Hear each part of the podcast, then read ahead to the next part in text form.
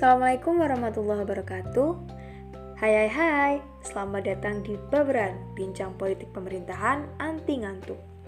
Apa kabar nih teman-teman? Aku harap kalian dalam keadaan sehat ya. Di episode kali ini, aku akan membahas sebuah topik yang relevan dengan birokrasi di Indonesia. Judul yang aku angkat yaitu Bagaimana jika robot kecerdasan menggantikan peran birokrat di Indonesia? Are you ready? Happy listening guys! Oke, okay. saat ini kita berada di era globalisasi revolusi industri 4.0 yang ditandai dengan adanya kemajuan teknologi. Kemajuan teknologi tersebut diciptakan untuk memudahkan manusia dalam beraktivitas. Segala macam bidang kehidupan menjadi objek dari adanya perkembangan teknologi tersebut, mulai dari bidang apa nih? Bidang sosial, ekonomi, budaya, hingga bidang politik nih teman-teman. Adanya kemajuan teknologi yang cukup pesat tersebut telah memudahkan manusia dalam beraktivitas. Tentu saja ya kalau ini masih selaras dengan hal tersebut, kemajuan teknologi menjadikan para pemimpin negara di dunia untuk berupaya meningkatkan kualitas birokrasi pemerintahannya dengan memanfaatkan teknologi. Nah, sekarang kita melihat Indonesia nih teman-teman. Presiden Jokowi itu tentunya telah menyadari dan mempertimbangkan tentang peluang dari adanya pemanfaatan teknologi bagi peningkatan kualitas birokrasi di Indonesia. Oleh karenanya, seperti dilansir dari laman cnbcindonesia.com 25 November 2021, Presiden Jokowi dalam Musrenbangnas RPJMN 2020-2024 pada bulan Desember 2019 lalu, tahun lalu ya teman-teman, mengatakan tentang komitmennya dalam menggantikan para PNS, para birokrat ini dengan robot AI atau Artificial Intelligence atau bahasa Indonesia sih robot kecerdasan gitu ya teman-teman. Jadi robot AI atau robot kecerdasan ini ditengarai akan menggantikan peran para eselon 3 dan 4 yang dirasa telah menghambat birokrasi di Indonesia itu sendiri. Digantikannya peran birokrat dalam hal ini PNS atau eselon 3 dan 4 dengan robot kecerdasan diharapkan mampu membuat birokrasi lebih sederhana, mudah, cepat, efektif, dan efisien ya teman-teman. Hal tersebut menjadi salah satu alternatif dari adanya reformasi birokrasi yang tengah digalakkan oleh berbagai kementerian dan pemerintahan di Indonesia. Nah, kalian penasaran kan dengan topik bahasan kali ini? Oke, mari kita lanjut pada bagian berikutnya. Nah, sekarang kita masuk pada bagian analisis. Digantikannya peran birokrat PNS dengan robot kecerdasan AI tentu saja berimplikasi pada sebuah reformasi birokrasi di sebuah negara ya teman-teman. Adanya reformasi birokrasi di Indonesia sendiri dilakukan untuk meminimalisasi timbulnya patologi birokrasi. Apa aja sih patologi birokrasi yang muncul di birokrasi Indonesia?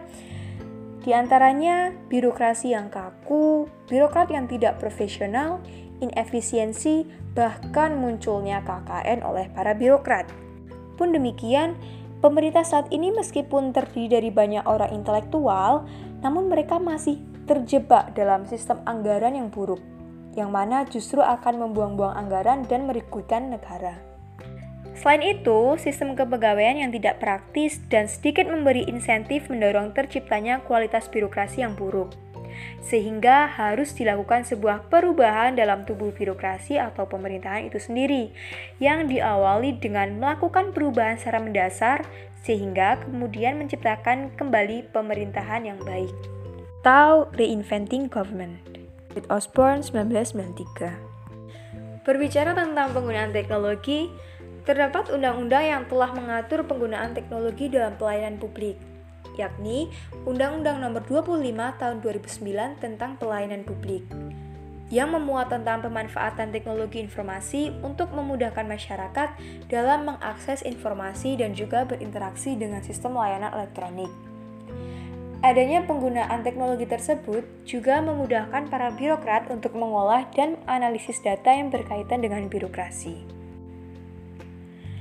Penggunaan teknologi berupa robot kecerdasan atau AI untuk menggantikan peran birokrat PNS merupakan salah satu bentuk implementasi dari diterapkannya paradigma New Public Management di Indonesia. New Public Management sendiri merupakan sebuah upaya mentransfer prinsip-prinsip ekonomi dan teori-teori manajemen ke dalam ruang publik tanpa mengakui perbedaan yang krusial antara publik dan swasta. Mungkin teman-teman lebih mengenal istilah New Public Management ini dengan NPM ya, di mana NPM ini dicetuskan oleh Hood yang memberikan sebuah pemahaman tentang pemberian kelonggaran bagi para birokrat atas aturan yang ada. Artinya apa? Dalam paradigma NPM ini, berbagai macam unsur termasuk teknologi mengikutkan berbagai pihak non pemerintah untuk berdinamika bersama dalam sistem birokrasi. Lalu, Keuntungan dari adanya NPM di antaranya adanya partisipasi warga, lalu ada CEO production, dan juga menciptakan sebuah orientasi manajemen pemerintahan yang lebih terarah. Wolfgang Dressler 2020 Penggunaan teknologi dalam birokrasi menjadi aspek dalam penerapan administrasi publik Weberian yang dirasa relevan untuk saat ini dan masa yang akan datang. Menurut Wolfgang Dressler tahun 2020 dalam artikelnya yang berjudul Good Bureaucracy, Max Weber on the 100th Anniversary of his death memaparkan tiga aspek administrasi publik Weberian yang paling relevan, yakni yang pertama, inovasi kebijakan, di mana tujuan dari sistem pemerintahan dapat tercapai dengan adanya stabilitas yang baik. Upaya mencapai kestabilan birokrasi tersebut ditandai dengan adanya berbagai inovasi-inovasi kebijakan yang sesuai dan dapat diterapkan. Adanya kebijakan dan inovasi tersebut selaras dengan adanya sebuah reformasi birokrasi digital, seperti penggunaan AI yang akan menggantikan peran birokrat. Hal tersebut selaras dengan yang diungkapkan oleh Menteri Pan RB Cahyokumolo dalam laman tirto.id 6 Desember 2021, di mana penggunaan robot kecerdasan atau AI ini akan mempercepat inovasi dalam pelayanan kepada masyarakat. Lalu yang kedua, ada administrasi publik versi konfusianisme yang hampir mirip dengan paradigma ekonomi. Dalam aspek kedua ini, ekonomi adalah kunci. Mungkin hal tersebut uh, dapat dikaitkan dengan pernyataan Presiden Jokowi tentang salah satu tujuan penerapan AI sebagai pengganti PNS ini ya teman-teman, yakni untuk memperlancar masuknya investasi di Indonesia. Sehingga hal tersebut juga menjadi wadah terbuka yang luas untuk investasi teknologi di Indonesia, terutama dalam bidang artificial intelligence. Lalu aspek yang ketiga, adalah perkembangan teknologi informasi dan komunikasi. Jadi, perkembangan TIK atau teknologi informasi komunikasi inilah yang mempengaruhi segala aspek kehidupan manusia, termasuk dalam bidang politik, yakni pembenahan sistem pemerintahan. Sehingga terjadilah sebuah transformasi digital dalam pengelolaan pemerintah. Oleh karenanya, Perkembangan teknologi informasi dan komunikasi mampu menarik minat generasi muda untuk andil dalam mengembangkan teknologi di Indonesia dan diharapkan nantinya mampu menjadikan sebagai alternatif pengurangan patologi birokrasi. Berbicara tentang digantikannya peran PNS dengan AI atau robot kecerdasan, bagi mereka para eselon 3 dan 4 disinyalir diakibatkan karena menurunnya kualitas kerja para PNS atau birokrat eselon 3 dan 4. Mereka, para birokrat eselon 3 dan 4 menjadi pelayan publik yang sering kali berhadapan dengan berbagai konflik karena persoalan perbedaan kepentingan dan tidak sesuainya antara tata aturan dan bentuk implementasi yang dilakukan. Mereka, para birokrat yang berada pada eselon 3 dan 4, dapat dikatakan berada pada level yang berinteraksi langsung dengan masyarakat, atau dalam birokrasi sering dikenal dengan street level birokrasi. Mereka inilah aktor utama yang berada dalam ujung pengimplementasian kebijakan pemerintah. Kualitas kerja yang menurun dalam pelayanan publik inilah yang mendorong digunakannya AI atau robot kecerdasan dalam kerja sistem birokrasi. Jadi, AI atau robot kecerdasan ini menjadi salah satu solusi atau alternatif untuk meningkatkan pelayanan publik dalam kaitannya dengan street level birokrasi. Pun demikian, kualitas kerja para birokrat yang menurun diakibatkan karena beberapa faktor, di antaranya adanya tekanan maupun jam kerja yang tinggi, kurangnya pemahaman, kecakapan, serta keterampilan para birokrat dalam bekerja. Lipski dalam Camilo tahun 2017 juga menjelaskan beberapa persoalan yang mempengaruhi kinerja birokrat, yakni yang pertama adanya sumber daya yang relatif rendah, lalu adanya ancaman atau tekanan pada fisik dan psikis para birokrat, yang ketiga ada pembagian perang yang ambigu, kontradiktif, dan tidak sesuai dengan harapan yang dimiliki para birokrat, serta tidak adanya objek tujuan yang jelas dari pelayanan yang diberikan oleh para birokrat. Hal tersebutlah mendorong sebuah perubahan dalam tubuh birokrasi. Menurut Camilo tahun 2017, terdapat tiga cara nih teman-teman untuk mengatasi permasalahan para birokrat dalam street level birokrasi. Di antaranya yang pertama, penyederhanaan dan rutinitas, lalu ada kompartemenisasi dan transfer tanggung jawab, dan yang, dan yang ketiga adanya segmentasi dan kontrol klien populasi. Cara-cara tersebut dapat dilakukan dengan cara mentransformasi digi secara digital dalam reformasi birokrasi.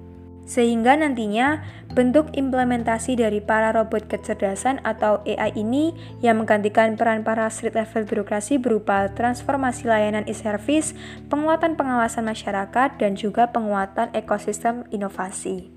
pan.go.id 2020 Nah, jika tadi sudah membahas tentang patologi birokrasi, lalu ada new public management, dan street level birokrasi, selanjutnya pembahasan berikutnya tentang apa sih relasi antara perubahan sosial dan juga reformasi birokrasi secara digital ini ya.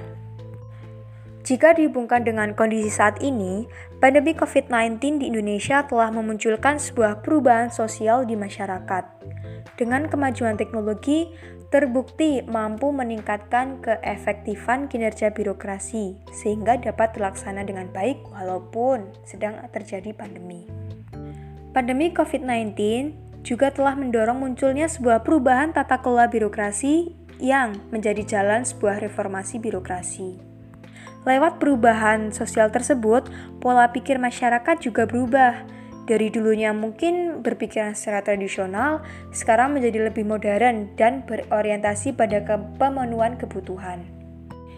Digantikannya peran birokrat dengan AI atau robot kecerdasan tentu saja menjadi salah satu alternatif dalam reformasi tata kelola birokrasi di Indonesia. Namun, ada yang perlu diperhatikan ya teman-teman. Pemerintah juga harus memperhatikan proses transformasi digital dalam birokrasi tersebut. Menurut Profesor Eko Prasojo dalam artikel Membangun Birokrasi Digital yang termuat dalam laman fia.ui.ac.id, ada beberapa masalah dasar dalam proses transformasi digital dalam birokrasi. Di antaranya, yang pertama, tidak adanya standar, struktur, dan metadata di kementerian, lembaga, pemerintah daerah, atau bahkan di tiap unit bagian di instansi pemerintahan. Yang kedua, pemanfaatan teknologi yang masih terfragmentasi, Kedua masalah dasar tersebut menjadi sebuah PR bagi pemerintah agar transformasi digital dalam reformasi birokrasi menjadi sesuatu yang sangat sesuai dengan tujuan awal reformasi birokrasi di Indonesia. Transformasi ini tentunya menimbulkan pro dan kontra di kalangan birokrat, terlebih jumlah PNS atau birokrat di eselon 3 dan 4 itu jumlahnya sangat banyak teman-teman. Pihak yang mendukung penggunaan AI atau robot kecerdasan berpendapat bahwa penggunaan AI untuk menggantikan peran birokrat eselon 3 dan 4 ini akan membantu kerja para birokrat itu sendiri, yakni mempermudah, mempercepat, dan menjadikan lebih efektif serta efisien kondisi birokrasi di Indonesia. Nah, namun di sisi lain pihak, yakni pihak kontra, mereka beranggapan bahwa penggunaan robot itu tidak bisa menggantikan pekerjaan yang berhubungan dengan manusia Apalagi mengingat kualitas sumber daya manusia di Indonesia itu akan terus berkembang seiring dengan perkembangan zaman. Kemudian muncul berbagai kekhawatiran tentang penggunaan robot kecerdasan ini yang digunakan untuk menggantikan uh, peran para birokrat. Dikhawatirkan jika robot kecerdasan tersebut digunakan justru tidak bisa bekerja sesuai dengan yang diharapkan. Selain itu, muncul masalah baru teman-teman jika birokrat atau para PNS ini digantikan dengan robot kecerdasan. Dengan digantikannya PNS dengan robot AI akan menciptakan banyak pengangguran karena kurangnya penyerapan bagi tenaga profesi. Namun demikian, Beberapa, beberapa kalangan berpendapat bahwa PNS yang berkualitas tidak akan tergantikan dengan penggunaan robot kecerdasan. Wah, tidak terasa nih kita udah memasuki bagian penutup. Di bagian penutup ini aku ingin memberikan uh, sedikit closing statement tentang materi pada episode kali ini di mana digantikannya peran birokrat dengan robot kecerdasan atau AI di Indonesia memang merupakan langkah dan ide yang inovatif guna menciptakan sebuah tata kelola birokrasi yang berkualitas. Namun, namun nih teman-teman, perlu dicatat ya. Namun hal tersebut seyogianya perlu dikaji lebih dalam dan lebih memperhatikan berbagai aspek lain yang menyangkut keberlangsungan hajat hidup masyarakat umum. Peran manusia pada khususnya tidak akan tergantikan dengan robot kecerdasan sekalipun. Oleh karenanya, hal ini sama saja jika peran birokrat, terutama eselon 3 dan 4 digantikan dengan robot kecerdasan, namun secara umum kondisi kualitas SDM birokrat di Indonesia sendiri masih rendah. Oke teman-teman, demikian episode kali ini yang membahas tentang birokrasi dan teknologi ya. Semoga bermanfaat bagi kita semua. Assalamualaikum warahmatullahi wabarakatuh. Bye bye.